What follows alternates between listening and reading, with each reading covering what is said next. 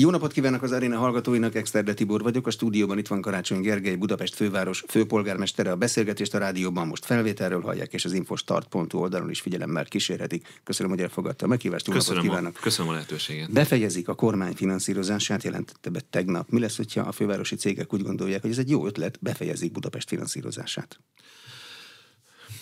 Én azt gondolom, hogy Induljunk onnan, hogy a magyar nemzetgazdaság szempontjából Budapest egy, egy, egy, egy, egy óriási oszlop, hiszen a magyar GDP 38%-át termeljük meg. Én azt a vitát, ami arról szól, hogy mi a kormány és a főváros viszonya, inkább egy történelmi perspektívában szeretném láttatni, hiszen ez a város nem, ő, nem, nem önhibály, önhibájában kívül nőtt ilyen nagyra egy viszonylag kis országhoz képest. Valahogy úgy érzem, hogy ez a trianoni döntés száz évének a terhét cipeljük még mindig, hogy vannak politikai erők, akik úgy gondolják, hogy ez a város túl nagy, túl erős, túl progresszív, túl liberális, túl európai Magyarországhoz képest. Én nem tudom másra magyarázni azt a kormányzati politikát, amit, aminek elszenvedői nap, mint nap, mint hogy ennek a trianoni traumának tulajdonképpen az árnyékában bizonyos politikai gondolkodás módból nézve nem tudunk megszabadulni a bűnös város koncepciójától. Ez a város nagyon sokat ad ennek az országnak, és szeretne még többet adni, ehhez azonban az kell, hogy ez a város működjön. És ha hagyd mondjak néhány adatot. Budapesten van 1 millió 600 ezer munkahely. Ennek a többségét nem budapesti lakosok töltik be. Ezek az emberek azért jutnak el a munkahelyükre, mert működik a budapesti közösségi közlekedés, azért működik ez a város, mert működik az ivóvízhálózat, működik a közvilágítás, hogy próbálunk egy olyan várost Budapesten létrehozni, megtartani, amely megfelelő vonzerővel bír a tehetség számára, és a mondjuk a Budapesten végző fiatalok nem Londonban, van éppen Berlinben akarnak elhelyezkedni. Ez egy nemzetstratégiai kérdés. Mindig, amikor arról beszélgetünk, hogy akkor hogyan finanszírozzuk ezt a várost, mik a közszolgáltatások, mi a stratégiai, mindig ebből indulok ki. Budapest a nemzet fővárosa és a magyar gazdaság motorja. Ez azért nagyon fontos tudni, mert valóban a budapesti cégek iparőzési adójából élünk. Ez a mi legfontosabb bevételünk. Sőt, azt kell mondjam, hogy tulajdonképpen az egyedüli érdemi bevételünk. Ehhez jön egy plusz, amit a mindenkori kormánytól azért kap a fővárosi önkormányzat a többi magyar önkormányzathoz hasonlóan, mert az állam helyett ellát bizonyos közfeladatokat, ezért kap bizonyos állami normatívákat. Tehát a saját bevétel plusz az állami normatíva, így működnek az önkormányzatok. Mi a mi problémánk, és mi, mit kell érteni azzal, azzal, amikor azt mondom, hogy befejezzük a kormány finanszírozását? Az elmúlt években a magyar adórendszerben bekerült egy új elem, amit lényegéhez képest nagyon félrevezető módon szolidaritási hozzájárulásnak neveznek. Ez gyakorlatilag azt jelenti, hogy az önkormányzatok a saját adóbevételeikből befizetnek a központi költségvetésbe. Ez az adó, amit nekünk idén ki kéne fizetni, ez 25 milliárddal több, mint az összes állami normatíva, amit mi kapunk. Tehát magyarán a fővárosi önkormányzat, amely az állam része egyébként, 25 milliárd forinttal finanszírozza a kormány működését. A szolidaritási adót azt kifizetik olyan településeknek, szabály szerint, amelyek kevésbé gazdagok, mint mondjuk Budapest. Lehet Magyarországon számtalan ilyet találni. Jó, nem ez egy, bocsánat, ez egy politikai duma, nem. Ne, biztos benne, hogy nem fizeti ki, a kormány zsebre teszi? Igen. A, ez, ez a pénz befolyik a központi költségvetésbe, és jó és kevésbé jó célukra is használják. Pont ugyanannyira használják mondjuk a kisebb települések támogatására, mint mondjuk Tibor István tőkalapjainak a kitömésére. Múlt héten magyar állam 58 milliárd forint értékben biztosított tőkét Tibor Istvánhoz kötődő tőkealapoknak. Tehát ez befolyik a központi költségvetésbe, és azt az elemét, hogy ezt a kisebb települések kisegítésére használja a kormány. Erre egy fideszes polgármester társamat Cserpolkovics Andrást tudnám idézni, aki azt mondta, hogy ez a támogatás olyan, mint Kalambó feleségem, hogy senki nem látta még. Azt viszont, amit be kell fizetni, azt én is látom. És itt jön a, a, az a pont, amikor azt mondom, hogy természetesen az adókat be kell fizetni, minden, ami törvényes, azon az úton kell járnunk. Viszont vitatom ennek az adónak a mértékének a törvényességét. Mégpedig azon az egyszerű alapon, hogy van Magyarországnak egy alaptörvénye. Én ezt az alaptörvényt elfogadom, hiszen erre tettem esküt főpolgármesterként, a politikai véleményem persze megvan róla, de az kétségtelen, hogy az alaptörvény kimondja, hogy az önkormányzatok saját bevételeit nem lehet elvonni.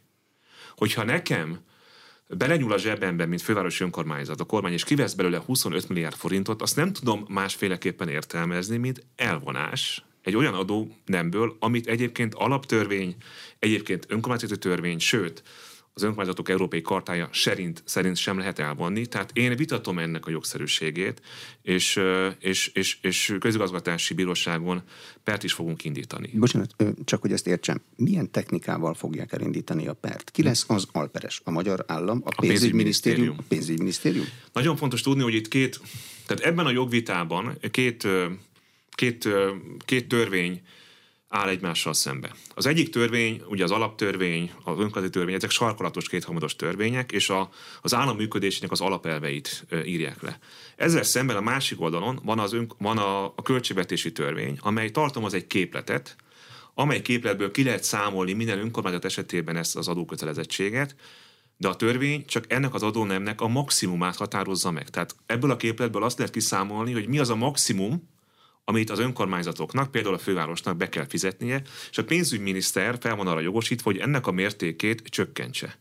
A mi érvelésünk szerint, és szerintem ez egy elég meggyőző érvelés, a pénzügyminisztérium nem végezte el azt a feladatát, hogy néhány önkormányzat esetében ez az adókötelezettségi képlet egy olyan befizetési kötelezettséget jelent, amely összeütközik az egyébként magasabb szintű jogszabályokkal, tehát a pénzügyminisztériumnak hozzá kellett volna igazítania a költségvetési rendből származó befizetési kötelezettséget az alaptörvény rendelkezéseihez. Tehát magyarán egy olyan kötelezésre kérik a közigazgatási bíróságot, hogy a pénzügyminiszter egyeztesse az alaptörvényel, meg az önkormányzatokat szabályozó összes törvényel a szolidaritási adóról szóló törvényben elhelyezett képletet? Nem, hanem a fővárosra kirót befizetési kötelezettséget. Tehát a képlet alapján a magyar önkormányzatok 99%-a, de lehet, hogy 99,9%-a több állami normatívát kap, mint amennyi adót vissza kell fizetnie. Na, a mi esetünkben, és valószínűleg Budapest még egy másik ilyen város, nálunk ö, nagyobb az elvonás, mint az állami normatíva. Tehát mi nettó befizetők vagyunk, és azt gondolom, hogy az önkormányzati törvény és az alaptörvény értelmében ilyen helyzet nem állhat elő. Hm. Jó, világos halasztó hatája van az álláspontjuk szerint ennek a közigazgatási bírósági pernek, vagy addig azért fizetni kell az önök által bírált mennyiséget? Eddig is fizettünk, tehát azt a részt, amiről azt gondoljuk, ez nagyjából 33 milliárd forint, hogy, hogy bár egyébként szerintem nem helyes és nem erkölcsös, de jogszerű, ezt a részt mindenképpen befizetjük, hiszen minden hónapban fizetünk. Van azonban egy probléma. Most, amikor itt beszélgetünk, még pozitív a fővárosi önkormányzat folyószámla egyenlege. De két hét múlva már negatív lesz. Tehát nem arról van szó, hogy nem akarunk fizetni önmagában, egyébként mondom, vitatom a törvényességét, hanem arról van szó, hogy nem tudunk. És Mehet nekem főpolgármesterként... Mehet mínuszba a főváros folyószámla egyenlege? Hogy nem mehetne? És ez hamarosan be fog következni. És akkor mi történik? Nincsenek kifizetések? Hát a folyószámla hitel keretében finanszírozunk a várost az elkövetkező kb. három hónapban, egészen szeptember 15-éig, amikor az iparüzési adó bevételeket, iparüzési adót be kell fizetni. Egyébként ez önmagában nem, nem jelent nagyon nagy változást. Az elmúlt években a fővárosi önkormányzat rendszeresen hozzányúlt a hitelkeretéhez, ez önmagában nem jelent tragédiát. Az a kérdés, hogy milyennek az oka. Az-e az oka, hogy az önkormányzat egyébként fiatatja a pénzét mondjuk állampapírban, és nem akar hozzányúlni, vagy az az oka, hogy kifogyott a pénzből. És sajnos Van? nálunk ez az eset fordul fönt, és nekem azt kell mérlegelnem, hogy egy olyan adót, aminek a törvényességét vitatom, befizetem-e, viszont csökkentem a város működését, amit egyébként ilyen léptékben egyféleképpen lehet, mert egy olyan nagy tétel van, ami, amiből ennyi pénzt meg lehet spórolni. Munkabér. Nem, nem. Az, Munkabér, nem. nem. A közösségi közlekedés finanszírozását érintő döntéseket hozhatnánk. Mondhatnánk azt, és azért mondom ezt, mert volt olyan magyarországi város, ami ezt döntötte, hogy fel annyi villamos jár a városban, mert nem tudják működtetni azt a rendszert ilyen, ilyen pénzügyi helyzetben. Én ezt a, hely, ezt a döntést nem akarom meghozni, csak azért, mert van egy törvénytelen mértékű adónem azt mondta, hogy két hét múlva belemennek a folyószámla hitelkeretbe. Nagyjából Nincs igen. a fővárosnak dolgozó pénze? Állampapírban, bárhol máshol? A mindig visszatérő érvelés, hogy a kormány részéről, hogy 214 milliárddal adta át Tarlós István 19-ben a fővárost. Ennek ez, dolgozni ez kellene. egyébként ez nem igaz. E, ugye ez olyan dolog, hogy e, az emberek viszonylag gazdagnak érzik magukat a fizetés napján, és aztán a hó végén meg már nagyon szegénynek. Ezért szerintem önmagában az, hogy egy adott pillanatban a fővárosnak mennyi pénze volt, ez semmit nem mutat, mert például szeptember 15-én a fővárosi önkormányzat nagyon gazdagnak fog tűnni, mert akkor jönnek be az iparüzési adóbevételek.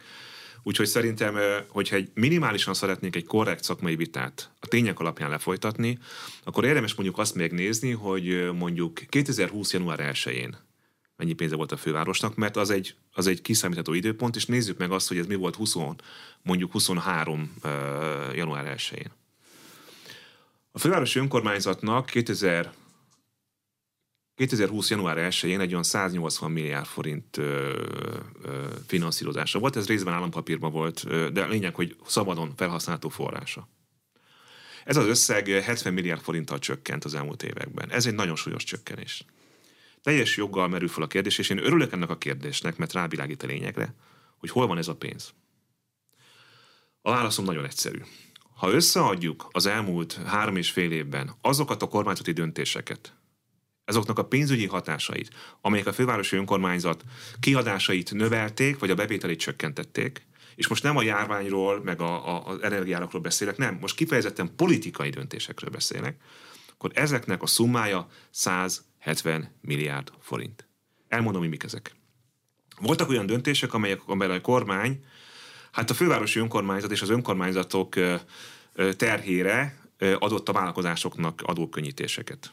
Ugye, ugye más, más, más jótékonykodni a más pénzéből, ugye az mindig nagyon gálás dolog. Ez három döntés volt. 2020-ban volt egy, egy úgynevezett IPA feltöltési, tehát az, az, az iparüzési adó utolsó részletére vonatkozó feltöltési kötelezettség eltörlése, és volt az IPA felezés a kis és közepes vállalkozások esetében két éven keresztül. Ezen kívül ez a bizonyos adó, amelynek a mértékét, nem az adó nemet általában, aminek a mértékét, nek a jogszerűségét vitatjuk, ez az adó 2018-ban 5 milliárd forint volt, most 58 milliárd forint. Ez egy 12-szeres emelés. Ezen kívül a Tarlós vezető fő, főváros a Kuka Holdingtól, amely ugye begyűjti a hulladék gazdálkodással kapcsolatos lakossági befizetéseket, a személydíjat, és aztán visszaadja a szolgáltatóknak, Tarlós idején ez a pénz teljes mértékben visszaérkezett a főváros cégéhez, az FKF-hez. Nálunk nem adták vissza ezt a pénzt, összességében évi 5 milliárd forintot tartottak fönt. És ezen kívül még ott van a, a közműadónak a megemelése, amely a fővárosi vízműveket hozta lehetetlen helyzetbe, ezt négy és félszeresére emelte a kormány. Tehát ha valaki megkérdezi azt, hogy hol van az a pénzügyi tartalék, ami kétségtelenül megvolt még a ciklus elején, és szerintem az fair kiindulási pont nem a 2019. október nem tudom, 13-a, amikor éppen az iparüzési adóbevétel ö, csúcsán állt a főváros, hanem egy olyan pénzügyi helyzet, ami valóban összehasonlítható, akkor azt tudom mondani, hogy ez a pénz ott van a magyar központi költségvetésben nagyon jelentős mértékben, illetve a budapesti vállalkozásoknál kisebb mértékben. És ebből a magyar kormány megvalósított jó és kevésbé jó beruházásokat, és akkor nem akarok belemenni abba, hogy akkor ezt a pénzt mire használta a központi költségvetés, ott van a központi költségvetésben. A fővárosnak most mennyi van ilyen típusú felhasználható pénze? Ha azt mondja, hogy két hét múlva belemennek a folyószámla hitelkeretbe. Hát minimális. Mennyi ez a minimális? 20 milliárd, Nem tudom pontosan megmondani, de hogy, hogy, hogy, hogy ez mondjuk azt, hogy gyakorlatilag nincs ilyen pénze. Nincsen pénzügyi megtakarítása a városnak. És azért rendkívül azt gondolom, hogy, hogy, hogy, hogy, hogy felháborító az, hogy a magyar kormány politikai döntései elmondták a város pénzügyi tartalékait, mert ugyan a történet másik oldala, az, hogy volt egy Covid-válság, amely megtizedelte a közösségi közlekedésben a jegybevételt, miközben ugyanazzal az infrastruktúrába kellett mennünk, és bővítette a kiadásainkat, és benne vagyunk egy energiakrízisben, amelyről persze ö, ö, senki nem tehet, a magyar kormány sem tehet, de ennek a kezelése az emberfeletti erőfeszítéseket jelent a fővárosi önkormányzatnak is, mint hogy mindenki másnak is. És ezen kívül van Magyarországon, hál' Istennek, egy bérnövekedés, amit szintén nekünk finanszíroznunk kellett. Tehát a pénzügyi maradványt ami pontosan azért van egy önkormányzat, meg egy, egy mondjuk egy, egy állami költségvetésben, hogyha nehéz helyzet van, akkor legyen, legyen hova nyúlni, ezt elvitték a kormányzati döntések, és ezzel együtt is a fővárosi önkormányzat képes volt talpon maradni a Covid járvány és az energiakrízis esetén. Hogy mondjak egy konkrét példát, hogy ez mit jelent. Amikor realizáltuk az energiárak irreális növekedését, akkor hoztunk egy tudatos döntést, hogy azt az energiabeszerzési gyakorlatot, amit eddig folytattunk, ezt nem tudjuk folytatni. Miről szólt az a gyakorlat? Ö, stabil és alacsony energiállak esetén. Az önkormányzatok nagyjából az év vége felé, szeptember-október környékén leszerződtek a következő egy vagy két évre gáz és villamos beszerzésre. Kiírtak egy tendert, létezett egy energiapiac, volt több szereplő, energiakereskedők, és megalapodtak egy viszonylag alacsony energiárban. Ez 2022-ben nyilvánvalóan teljes mértékben tarthatatlan volt, mert az energiapiac bizonytalanságai miatt az energiakereskedők vagy egyébként nem is adtak ajánlatot, vagy pedig elképesztően brutális magas árakat mondtak, mert azt, azt mondták, hogy egy évre előre nem látok, ezért az áron tudok nektek áramot, gázt adni, olcsóbban nem. A legtöbb önkormányzat, és nem akarok senkit kritizálni, meg bírálni, de ez egy ténykérdés.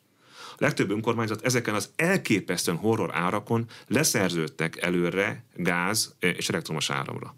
Ha mi ugyanezt csináltuk volna, és nem azt, amit végül is tettünk, hogy kialakítottunk egy bonyolult napi vételezési struktúrát, amiben a mindenkori világpiaci áron vásároljuk meg a gázt és az áramot, ha nem ezt tesszük, az elmúlt első negyedében a fővárosi önkormányzat 29 milliárd forinttal többet költött volna energiára. Jó, de ez most nem létező pénz, hiszen ez létező ezzel pénz, kevesebbet még, kellett költeni. Igen, és és De... sajnos ezzel az okos beszerzéssel is háromszorosát fizetjük áramra és gázra. Ráadásul, mivel nekünk olyan közszolgáltatásaink vannak, amiket nem lehet korlátozni, hiszen a legtöbb energiát a metró, a villamos hálózat, a közvilágítás és a, és a, és a vizuálvilátás biztosítására kell beszereznünk, ebben nincs mozgástér. Nem tudom lekapcsolni a hármas metrót, meg a kettes metrót, meg a közvilágítást, meg nem tudom lekapcsolni az ivóvízkutakat azért, mert magas az áramszámlám. Hm meddig kell kihúzniuk? Most hogy számolnak az iparüzési adó bevételek beérkezéséig? Szeptember 15 a befizetési határidő. Mennyivel számolnak?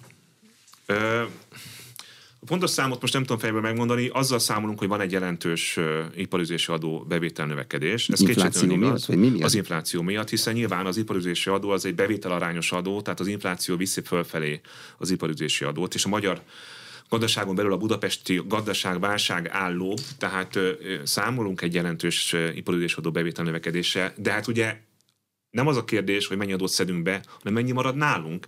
Ha ebből az adó bevétel növekedés tulajdonképpen teljes mértékben lefölözi a ránk terhelt kormányzati elvonásnak az 58 milliárdja, és ezért valójában a főváros nominálisan, nem reál értékben, nominálisan nagyjából azon a szinten van finanszírozva, mint 2019-ben. De hogyha nem tudják, hogy mennyi iparüzési adó fog bejönni. Mert hát nyilván majd sejtjük, vannak előrejelzéseink, ezek általában minden önkormányzat és a központi költségvetés is helyesen viszonylag konzervatívan számol. Nyilván lelkünkben szeretnénk remélni azt, hogy ezek a esetben több adóbevételünk lesz. Az biztos, hogy szeptember 15-éig nekünk a számlánkra nem érkezik pénz. Hm? Mivel lehet pótolni? Hitelt fölvenni? Piacról? Honnan? Kitől? Elfogadtunk egy, egy, egy túlélő csomagot. Ennek a túlélő csomagnak a, a nagysárendi legfontosabb elemeit, hogy, hogy foglaljam össze. Egyrészt van egy likviditás menedzsmenti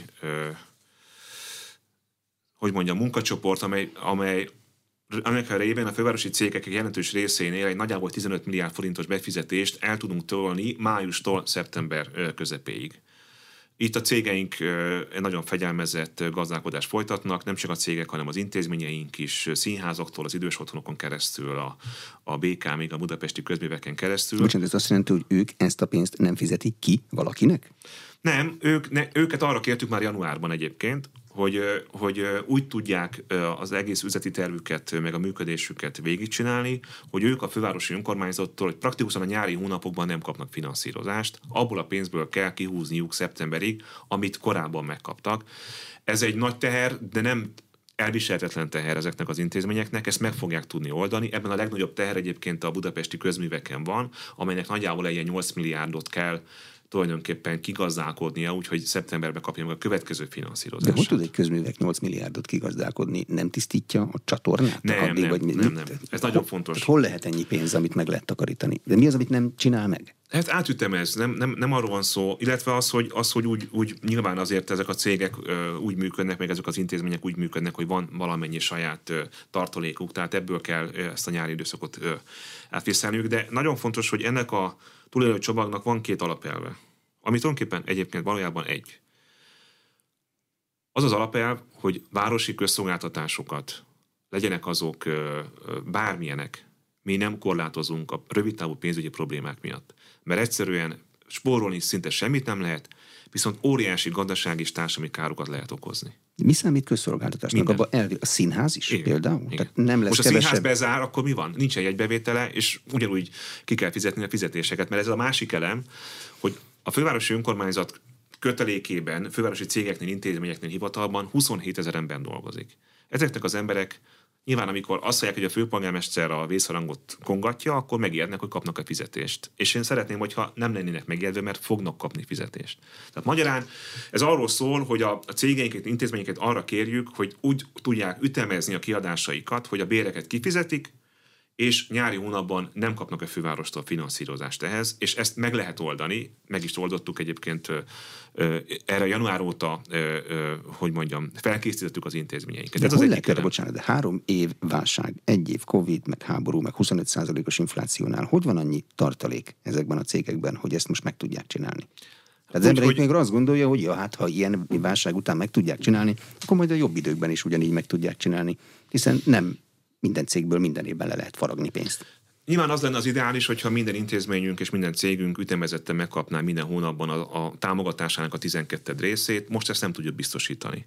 De van egy nagyobb probléma, amit már nem tudunk így megoldani, és ehhez kell külső finanszírozás, ez pedig a közösségi közlekedés, ami még egyszer mondom, tehát a fővárosi költségvetés alapvetően tulajdonképpen a közösségi közlekedés költségvetés. Az összes többi az ehhez képest nem lényegtelen, de, de pénzügyi mértékben azért nincs egy súlycsoportban ezzel a kihívással. Itt már nem tudunk ilyen típusú, hogy mondjam, trükköket csinálni likviditás érdekében, ezért a, a BKK, Budapesti Közlekedési Központ egy éven belüli három, nagyjából három hónapra vonatkozó hitelfelvétellel áthidalja ezt, ezt a likviditási kérdést.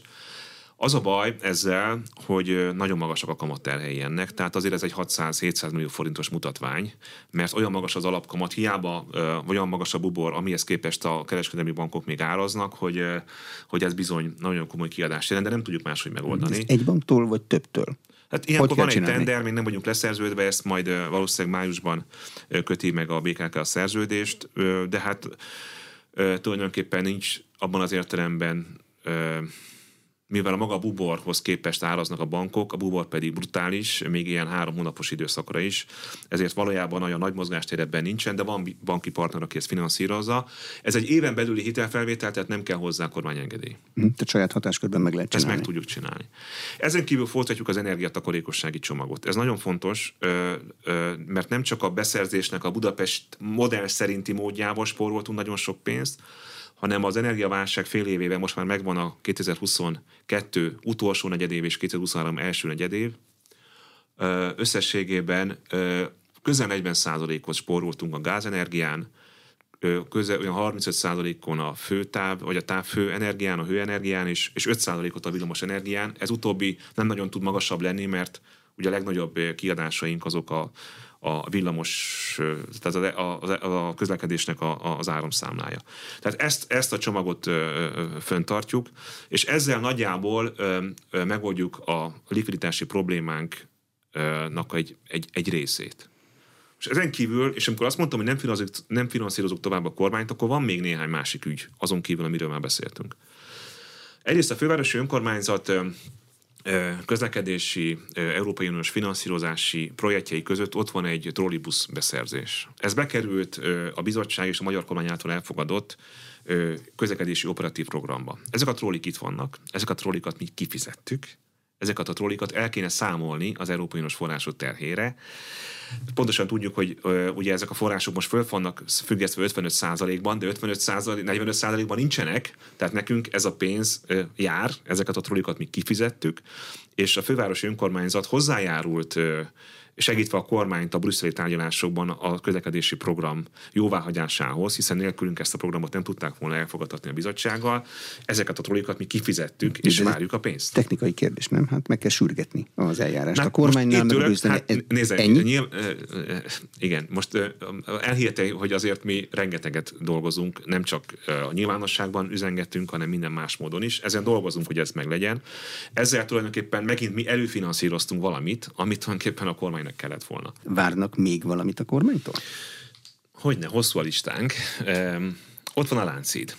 Ugye a Láncid beruházás műszaki értelemben már 90%-ban kész, és nagyjából a költségek 80%-át a főváros már kifizette. A híd valószínűleg hamarabb el fog készülni, mint az eredeti határidő, amely ugye egy Magyarországon szokatlan fejlemény egy nagy beruházás esetében.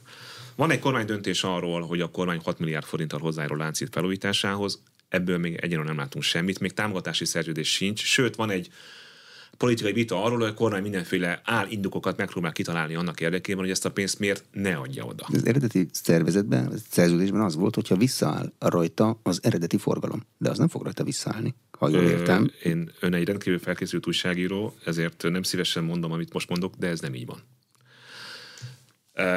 A magyar nyelv szabályai szerint én nem tudom másféleképpen értelmezni azt a mondatot, amit a főváros és a kormány közös döntésében szerepel,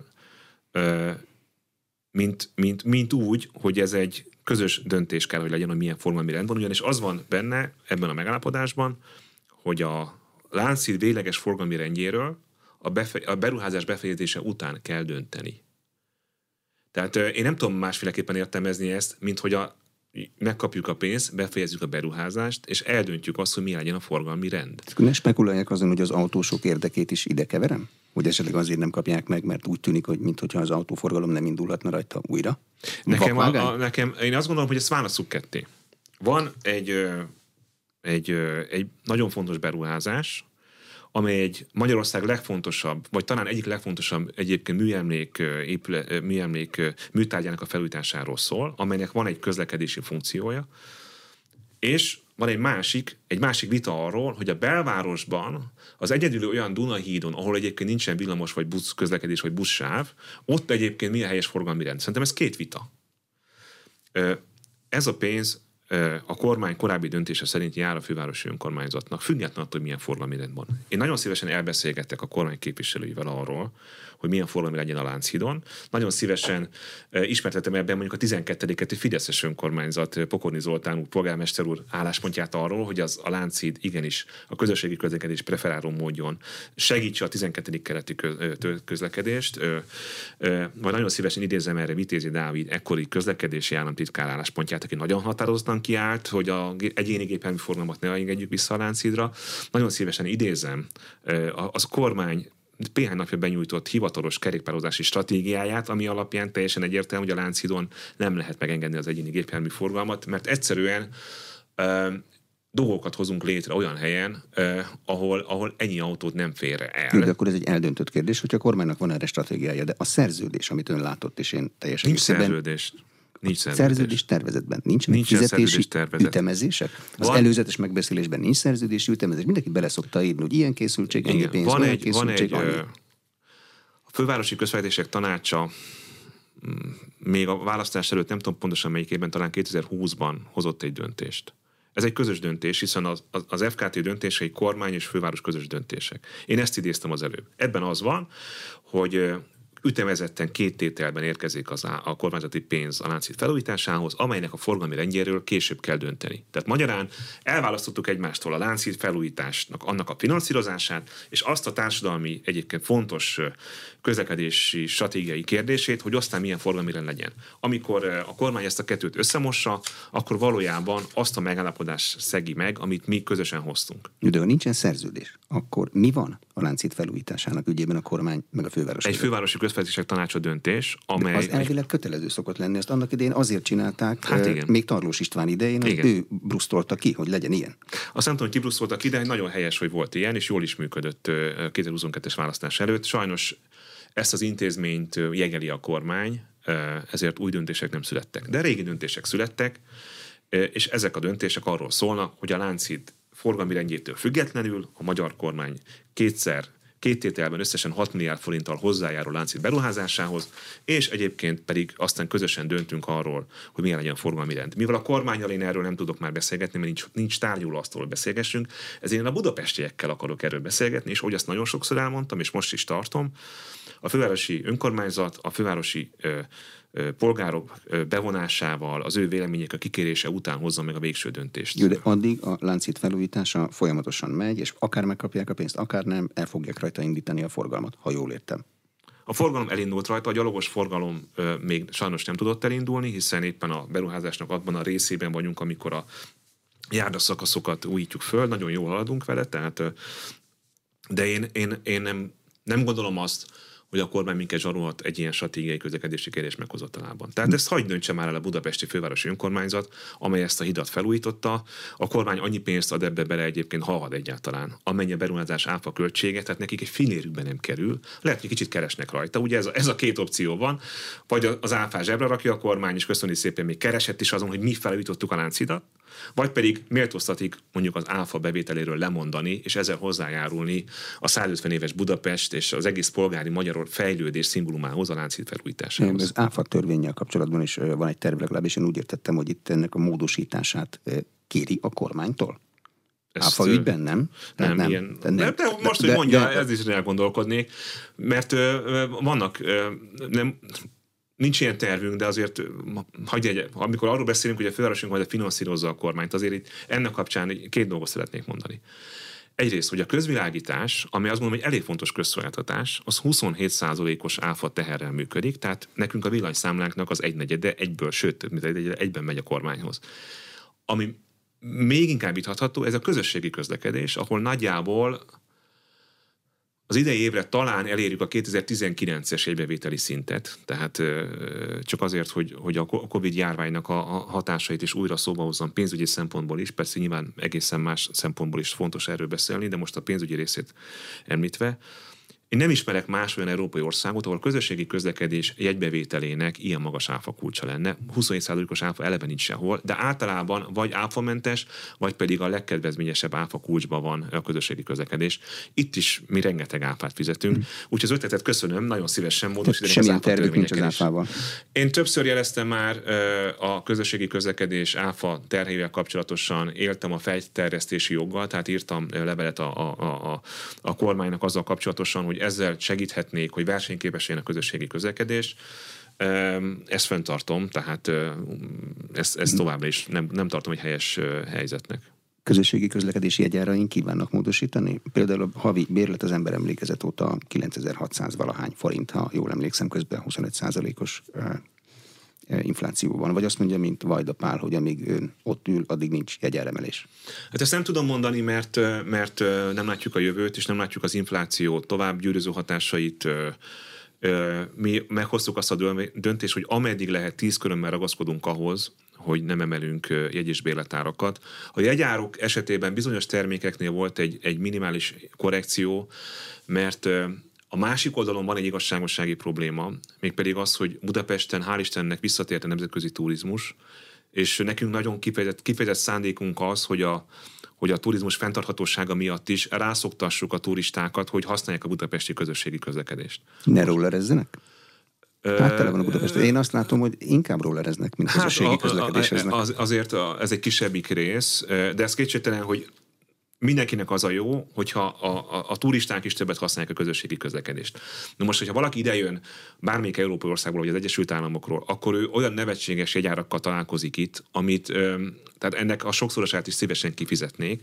Ezért azon gondolkodunk, hogy hogyan lehet olyan olyan termékeket kialakítani, ahol melyik a turistákon keresztül a turistákat nagyon mértékben vonja be a közösségi közlekedés finanszírozásába. De milyen turistákat? Európai közösségi turistát nem nagyon lehet megkülönböztetni. Nem lehet megkülönböztetni, igen, de hát mondjuk egy, ezért mondom azt, hogy például a jegyár emelés az egy, az egy igazságosabb lépés, mint a bérletár emelés, mert a bérletet azt a budapesti, meg a Budapesten dolgozó, vagy ö, ö, dolgát ö, intéző polgár vesz, jegyet vagy heti jegyet, vagy, vagy rövidebb időszakra tort, napi jegyet pedig inkább a turisták. Ezen gondolkodunk, tehát ebben van egy olyan szempont is, hogy miközben nem akarunk egy árat megbéletárat emelni, tehát nem akarjuk terhelni a budapestieket egy, egy meglehetési válság kerülés közepén, így viszont tulajdonképpen a közös pénzükből finanszírozzuk a, a turistáknak a közlekedését is, ami nem biztos, hogy helyes. Szóval ezen van gondolkodás. Tehát nem tudom azt mondani, hogy soha nem lesz bérletáremelés. Eddig nem volt, és, és mindent megteszünk azért, hogy ezt se legyen.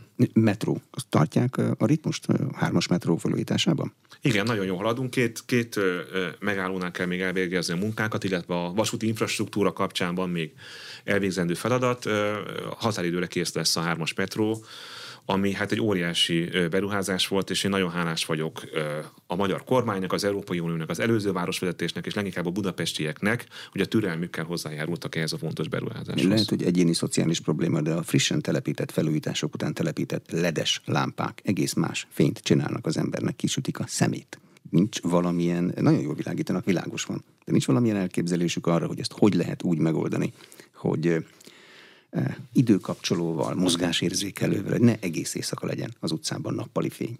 Mérnök emberek már biztos kitalálták, hogy hogy lehet. Most csak és még közvilágítás, ja, persze, mert felújítanak egy utcát, lecserélik a régi energiazabáló lámpákat, és betesznek egy nappali világosságot csináló LED lámpát megfájdul az ember szeme egy után. Nagyon, ez egy nagyon fontos kérdés, és igazából rámutat arra, hogy egy kicsit egész Magyarország bealudta az alacsony energiára korszakát. Tehát az, hogy ha teljes mértékben korszerűsítjük a budapesti közvilágítási parkot, akkor nagyjából a harmadára csökkentjük az energiaigényt, és kilakítunk egy olyan okos rendszert, amivel jobban lehet szabályozni az energiát. Ennek a beruházási költsége egyébként nagyjából 30 milliárd forint. Tehát azért nem kevés pénz, és nem is lehet pikpak megcsinálni, de azért volt 12 évünk, amikor alacsony energiák mellett tulajdonképpen ezt megcsináltuk volna. A legjobban megtérülő beruházás a közszolgáltatások szempontjából a, a, a közvilágításnak a, a fejlesztése, de és ahhoz, hogy, hogy jobban tudjuk szabályozni a felhasznált energiát, meg a, meg a, a, a a, a leadott fénymennyiséget, ehhez automatizálni is kell. Nekünk van egy elfogadó programunk, és bármilyen nehéz év a 2023-as, mi finanszírozzuk ennek a LED csere felújítási programnak az idei évre eső részét, és aztán 24 után, amikor a, BDK, tehát a közvilágító cégünkkel az újabb közszolgáltatási keretszerződést megkötjük, akkor a cég hitelképes lehet, és meg tudja banki finanszírozással gyorsítani ezt a folyamatot. Az a célunk, hogy, hogy lecseréljük a teljes budapesti közvilágítás ledesre, és, és, és, szabályozhatóra. és, szabályozhatóra. szabályozhatóra futóversenyek és a Pesti alsórakpart lezárása. Időnként ezek párhuzamosan mennek, e, mármint a lezárások e, meg a futóversenyek, és akkor nem igen lehet közlekedni. Van valamilyen algoritmus arra, hogy mit lehet lezárni, amikor futóverseny van, vagy mit kell kinyitni, amikor futóverseny van, vagy mit lehet ezzel a helyzettel kezdeni? Ugye a Pesti alsó rakpart kapcsán én azt vállaltam a választási programomban, hogy szeretnénk a Pesti alsó rakpartot a lehető legnagyobb mértékben visszaadni a városlakóknak, és azt a kapcsolatot, amit az, amit az autós közlekedés megszüntetett a város és a, a folyó között, ezt valahogy, valahogy visszaépítsük. Ennek nagyon fontos része az, hogy időszakosan ugye visszaadjuk a gyalogosoknak a, és a kerékpárosoknak a Pesti alsó rappartot. Ezzel párhuzamosan nyilván vannak más rendezvények is a városban. Most a pápa látogatás kapcsán szintén le lesz zárva a város. Egy én azt gondolom, hogy világvárosban nagyon sok ilyen rendezvény van, és ez mindig egyébként teljes joggal kinyit érzékeny társadalmi kérdéseket, de azt gondolom, hogy az fontos, hogy a város egy nagyon komplex és nagy rendszer, és ahhoz, hogy hogyan működik, és hogyan működünk mi ebben a rendszerben. Ezt érdemes egy picit több szempontból körüljárni, kicsit kipróbálni. Ezért vannak ezek az időszakos lezárások. Egyébként nagyon fontos, hogy mi folyamatosan mérjük a forgalomra gyakorolt hatását, hiszen van egy megállapodásunk nagyon sok civil szervezettel, a kerékpárosoktól az autóklubig. Autóklub is? Természetesen.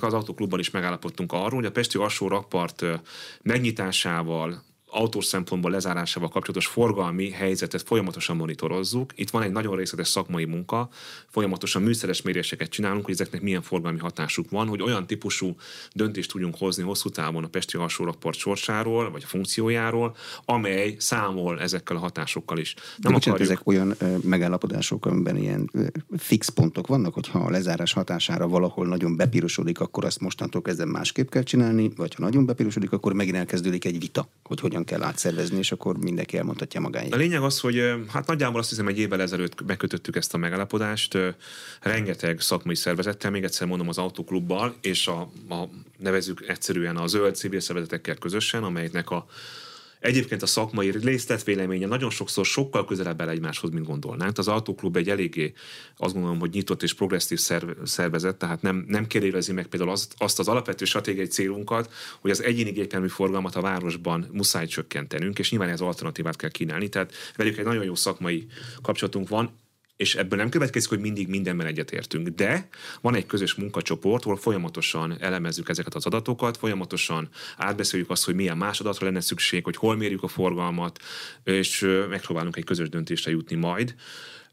A Pesti alsórapart felújítására elvileg van Európai Uniós pénz ez a városnak. A tervezés elindult egyébként még a Tarlos féle városvezetéstől megörökült koncepcióknak a továbbgondolásával, tehát valamikor a következő ciklus közepén kell azt gondolom, hogy, hogy ezekről a beruházásokról érdemben beszélünk, akkor lesz mód a kivitelezés elindítására. Ez a Pesti, tehát ami most át van adva Igen. a gyalogos forgalomnak. A budai, az marad olyan, amilyen?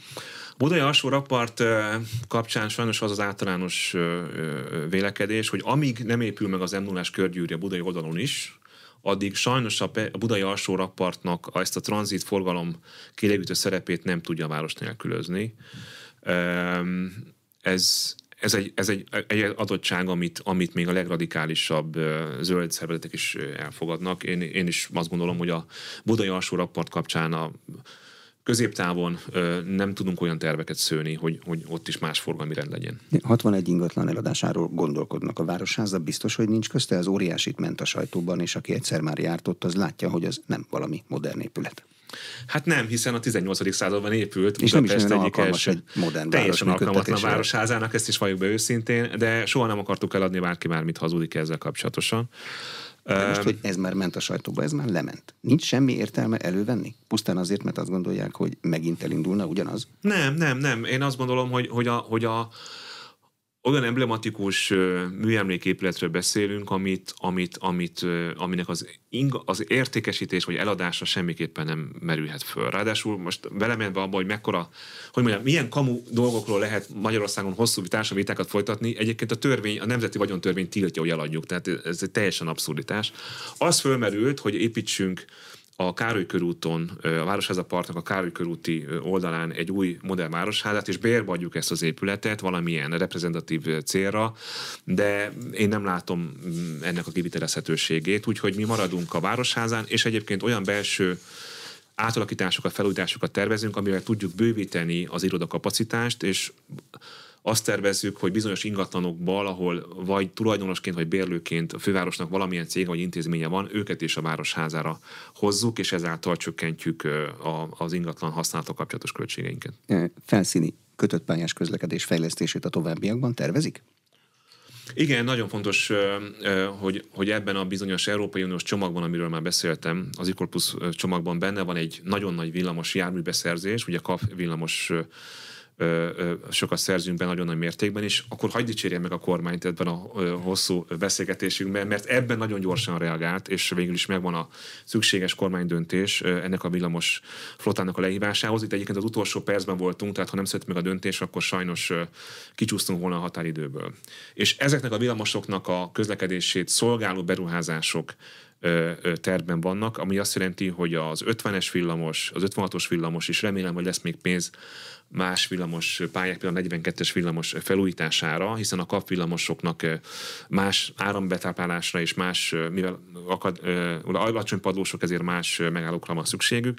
Ezek nagyon sok embert fognak érinteni. Ezek olyan beruházások, amik nem olyan látványosak, mint egy új metró megépítése, de nagyon nagy mértékben javítani fogják a villamos közlekedésnek a minőségét. Metróvonal fölött új villamosjáratnak kell mennie?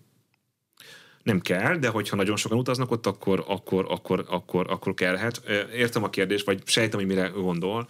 Az is nagyon fontos, hogy most azokra a, a, azt a pénzügyi forrást, ami nagyjából 120 milliárd forint, amit az elkövetkező 7 évben Budapesten el tudunk költeni közösségi közlekedés fejlesztésre, ezeknek megvannak a tervei, De a következő ciklusra is gondolunk már, és ezért ebben a ciklusban egy nagyjából 10 milliárd forintos tervezési büdzsét is beraktunk ebbe a közlekedési programba, és ebből akarjuk megtervezni a villamos hálózat fejlesztésének a következő állomását. És a úgynevezett Bajcsi villamos visszaépítése, még egyszer mondom, a visszaépítése, hiszen ott járt már villamos korábban is, ez tervezési szintig tud eljutni ebbe, ezekben az években, illetve hát, hogyha valami váratlan pozitív fejlemény van, például beragadnak Európai Uniós pénzek, amiket esetleg föl lehet használni, vagy a kormány Budapest politikája radikálisan megváltozik, akkor lehet, hogy egy kicsit hamarabb is, de szerintem az nagyon fontos tudni, hogy önmagában az, hogy a hármas metró elviszi elvisz nagyjából félmillió embert nap mint nap. Ebből nem következik az, hogy ne lenne óriási igény a felszíni közlekedésre. Részben azért is, mert mert a tervezett villamos, ami gyakorlatilag a leheltére beérkező 14-es villamos meghosszabbítása a Deák Ferenc térig, és aztán átvezetése a 47-es, 49-es vonalon a Szabadsághídon, ez nagyon sok más belvárosi közlekedési kombinációt kinyit, és tudom, hogy sokan megkérdezik, hogy miért kell a metró felett villamost építeni, de hát szeretném mondani, hogy Budapest legforgalmasabb buszcsordája a Rákóczi úton a kettes metró felett megy. A négyes metró felett busz és villamos is közlekedik. Ha megépül a Bajcsi villamos, én biztos vagyok benne, hogy miközben a hármas metró továbbra is napi fél ember fog szállítani, legforgalmasabb budapesti villamos lesz. Mm, kevésbé a számokról a következő négy percben eldöntötte, hogy elindul a következő főpolgármester választáson. Ez a hír járja. E, támogatóit látja már maga mögött? Közben az önt korábban támogató pártok egész más álláspontokat foglalnak már el azóta. Hát egészen más nem foglalnak el. Hát azt mondják, hogy nem tudják, hogy fogják-e támogatni a Jó, következő hát választáson. Én hogy mondjam, csókoltatom őket. Az én főnökeim a budapesti választópolgárok, akik viszont nagyon nagy mértékben támogatnak, úgyhogy ez engem feljogosít arra, hogy kellően magabiztosan tervezem az újraindulásomat, és azt gondolom, hogy a, az elmúlt években borzasztó nehéz körülmények között elért eredményeink, és, és, és a jövőre kapcsolatos terveink, azok, azok megérdemelnek még egy ciklust. Úgyhogy én azt gondolom, én nem úgy fogalmaznék, hogy várom a pártok támogatását, hanem, hanem, hanem várom a pártok együttműködését abban, hogy ezeknek a pártoknak a polgármester jelöltjei újra sikerrel induljanak Budapesten egy győztes csapat tagjaiként. Valamilyen együttműködés van ebben a pillanatban az ön korábban támogató pártok között, azon túl, hogy most csókoltatta őket? Ter- természetesen, hát azért sokat beszélgetünk. Hát ott ülnek a közgyűlésben, ahhoz, hogy valamit el tudjon dönteni, ahhoz kell a szavazatok. És mindig meg, meg is kapjon ezt a szavazatot, és nem én kapom meg, hanem az a közös politikai szándékunk, hogy Budapestet egy szolidáris és zöld fővárossá tegyük. Én azt gondolom, hogy nagyjából az a reális, hogy őszre születik meg az az önkormányzati megállapodás a pártok között, ami a Budapest indulást elősegíti. Van még néhány vitatott kérdés, van néhány kerület, ahol van a pártok között véleménykülönbség arról, hogy kiadja ott a jelöltet, főleg azokban a kerületekben, ahol most Fideszes polgármester van. De ez a politikának a menetrendje. Éppen a lögdösödési fázisban vagyunk, de én azt gondolom, hogy ez szépen ki fog simulni, és össze már egy egységes csapattal indulunk neki a választásnak. Az egységes csapat az azt jelenti, hogy a főpolgármestert támogatni fogják a pártok által, ellenzéki pártok által nyilván támogatott polgármesterek, és így mennek neki egy következő önkormányzati választásnak? 2019-ben a, a győzelemnek egy nagyon fontos eleme volt szerintem, hogy mi egy csapatként indultunk. Főpolgármester, polgármesterjelöltek, képviselőjelöltek. A Fidesz oldalán azt láttuk, hogy Talós István magányosan küzd az újraválasztásáért, és a fideszes polgármesterek megpróbálták a lehető legtávolabb tartani maguktól a Fideszt és a Fidesz főpolgármester jelöltjét is. Budapesten egészen más a helyzet, Budapesten az ellenzéki szavazók nagy többségben vannak, és én, én, én érzékelem azt a társadalmi támogatottságot, ami kellő maga biztossággal tölt el. Nem akarok, nem vagyok egy olyan ember, akinek fejébe száll a dicsőség tényleg, de önmagában nem az a kérdés szerintem, hogy a pártok engem támogatnak-e, hanem az, hogy én hogyan tudom őket támogatni abban, hogy a polgármesterültjeik sikeresek legyenek. Exponálni fogja magát a kerületi polgármesterek versenyében. Az előzőnél azért volt néhány turbulencia Zuglóban, Baranyi Krisztináéknál, minden. Nem sok helyen, de, minden, de azért néhány helyen. Hát Baranyi Krisztán esetében én azt támogatom, legyen előválasztás, és, és Baranyi Kriszta polgármester asszony ott kiválóan szerepelt, és azóta azon, ami Budapest egyik legsikeresebb polgármestere. Tehát érdemes a pártlogikát néha félretenni, és az jelöltek alkalmasságát nézni. Ezt a Momentum már, már mögötte van. Én is egyébként, a párbeszéd és az LNP is, sőt még a két kutyapárt is. Szépen sorra jönnek majd ezek a bejelentések, és mondom, én azt ismerve a magyar belpolitika sajátos szabályrendszerét az ellenzék oldalon, nagyjából őszre azt gondolom, hogy össze fog állni ez a, ez a, ez a kép, és egy egységes csapattal ellenzéki pártok és, és a várospolitikai céljainkban osztozó civilek egységes ajánlatával újra megszerezzük a budapestiek bizalmát. De általános előválasztási rendszert ebben az esetben nem fognak csinálni még egyszer? Hát önkormányzatinál az korábban félig meddig volt. Hát én előválasztás révén lettem főpolgármester, ráadásul két körben. A miniszterelnök előválasztáson is nagyon nagy győzelmet arattam Budapesten, függetlenül attól, hogy aztán végül is nem én lettem az ellenzék közös jelöltje. Én megmondom őszintén, nem látom sok értelmét az előválasztásnak egy olyan koalíció esetében, ami most kormányozza ezt a várost. Én nagyon büszke vagyok arra, hogy ha vannak is vitáink, ezeket egy de, európai demokratikus politikai kultúrának megfelelően bent tartjuk kiengedhetjük ezt a szellemet a paraszból, csak ebből szerintem nem fog épülni egy pozitív jövőkép. Köszönöm a tájékoztatást. Az elmúlt egy órában Karácsony Gergely Budapest főváros főpolgármester volt az aréna vendége. A műsor elkészítésében Várkonyi Gyula szerkesztő kollégám és Módos Márton főszerkesztő vett részt. A beszélgetést a rádióban most felvételről hallották, és az infostart.hu oldalon is figyelemmel kísérhetik. Köszönöm a figyelmet, Exterde Tibor vagyok.